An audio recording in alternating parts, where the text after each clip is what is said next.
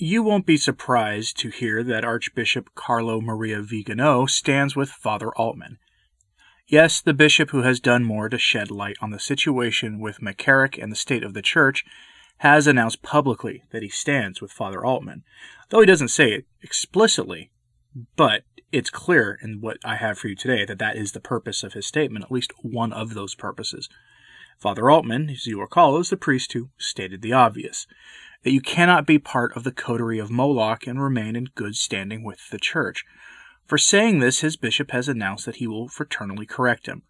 This announcement, of course, has led to many Catholics voicing support for the priest and many Catholics driving long distance to attend his masses. The fraternal correction has had the opposite of the intended effect, causing the faithful to rally around the good priest who was doing his job.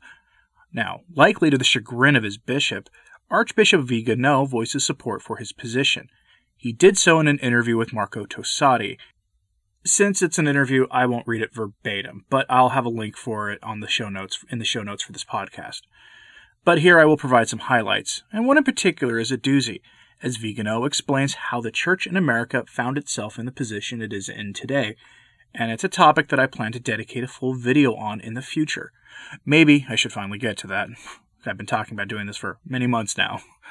But let's dive into this because this is an important topic. But first, I wanted to say thanks to the patrons of this channel, whose support keeps these messages coming. Your support is deeply appreciated. If you want to support the work of this channel, especially in these times when Catholic voices for truth are quietly being pushed aside and things seem very uncertain, you can do so by clicking that join button below your screen if you're on YouTube, or by joining us on Patreon or Subscribestar. Options in general are in the description box of this podcast episode. Supporting the work of Catholic Voices helps keep these messages coming. So thank you, and again, thank you to our patrons of this channel. Now, on to our story. On top of that, if you're not subscribed, please subscribe. It helps out a lot. And if you've been subscribed, make sure you have that notification bell on if you're watching on YouTube. Anyway, Viganò has a lot to say to the Italian journalist. If you want to read the full interview, it's on LifeSite News. I have a direct link to the interview on the sources blog at returntotradition.org in the show notes for this podcast episode. And I post my sources there for everything in case you want to know where I put, other episode information at. And I do that to preserve them for the long term. Anyway, according to Viganò, the source of this situation in the Church, where high-profile Catholics have embraced the lies of Moloch in the years after the Second Vatican Council, comes from, the Council. I'm sure you're surprised by this assertion. In Viganò's own words on the matter, quote, "In 1967, 2 years after the close of the Second Vatican Council, another Jesuit, Father Vincent O'Keefe, S.J., whom Bergoglio, as provincial of the Society of Jesus, must have known, as O'Keefe was vicar general under Father Pedro Arrupe, as president of Fordham University, together with then-rector of the University of Notre Dame, Father Theodore M. Hesburgh, organized a meeting of all the heads of the North American Catholic universities in the United States at Land O'Lakes in Wisconsin. During the meeting, they signed a document known as the Land O'Lakes Statement, which declared the independence of their Catholic universities and colleges from all authority and all bonds of fidelity to the magisterium of the Church. This document, which I vigorously denounced in my report to Bergoglio and the competent Roman dicasteries, had devastating consequences for the Church and civil society in the United States. It is not surprising, then, that the formation of hundreds of thousands of young Catholics, some of whom later became secular leaders, has led to this betrayal of the gospel whose disastrous consequences we see today. It is also not surprising that Theodore McCarrick, then president of the Catholic University of Puerto Rico, was among the signatories of that underhanded document." And mostly quote. Ah, yes, the Land O'Lakes Statement. The Cardinal Newman Society has a good summary of what this is in greater detail.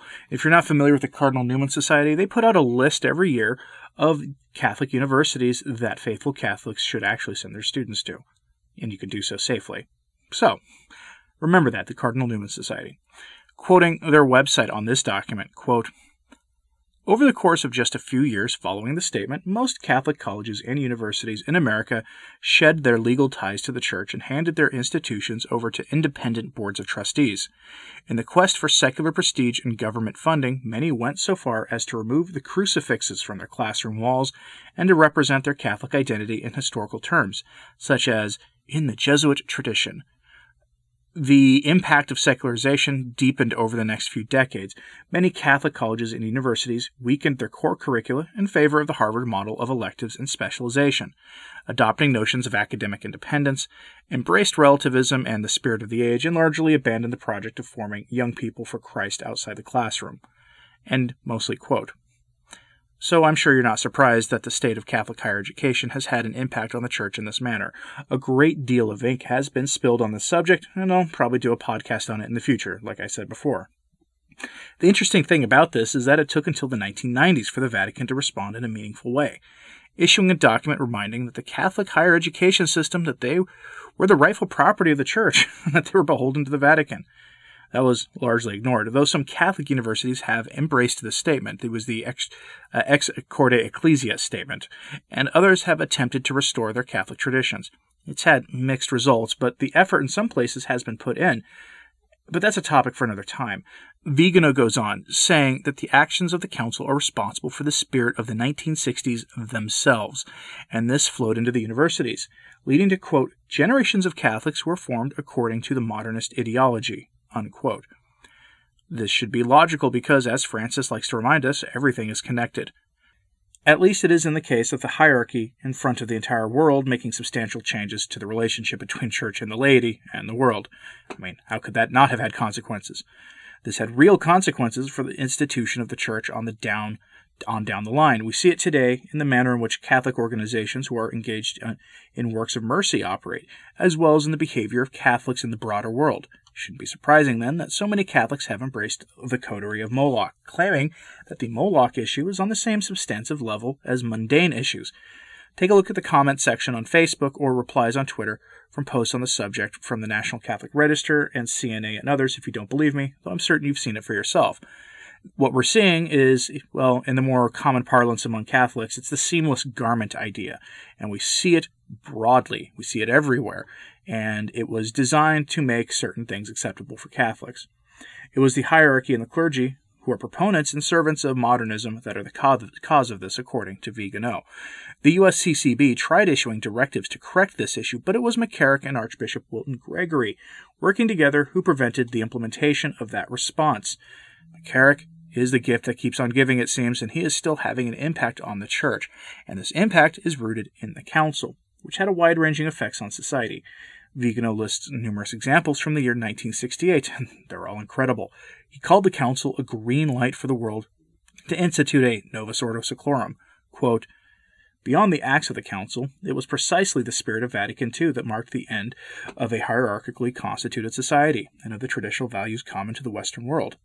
Until then, concepts such as authority, honor, respect for the elderly, a spirit of mortification and service, a sense of duty, the importance of family were shared and, albeit in a weakened form compared to the past, still practiced. And mostly quote, some people will bristle and some in the opinion class already have, but this was an observation of mine some years ago, put much more eloquently by Viganò than I ever could. The steadfast, rock-solid institution, the Catholic Church, opened its windows to the world, and the values of the world came pouring in, and the sanctification offered by the Church was roundly declined by the world. It's no coincidence that the council closed in 1965, and thereafter the world became a much more, shall we say, entertaining place, to put it mildly, and not in a good way. Viganò lays it out in his interview, and I recommend you read it. I could go on and on. Let me know your thoughts on this in the comments. The consequences of the Land O'Lakes Statement for the Church has been considerable. Logical consequences of Catholic universities essentially becoming Catholic-themed secular institutions is not to be underestimated. But again, let me know what you think about this, and please pray for Archbishop Viganò, Father Altman, and his bishop. Thanks for listening. I'm Anthony Stein. Ave Maria.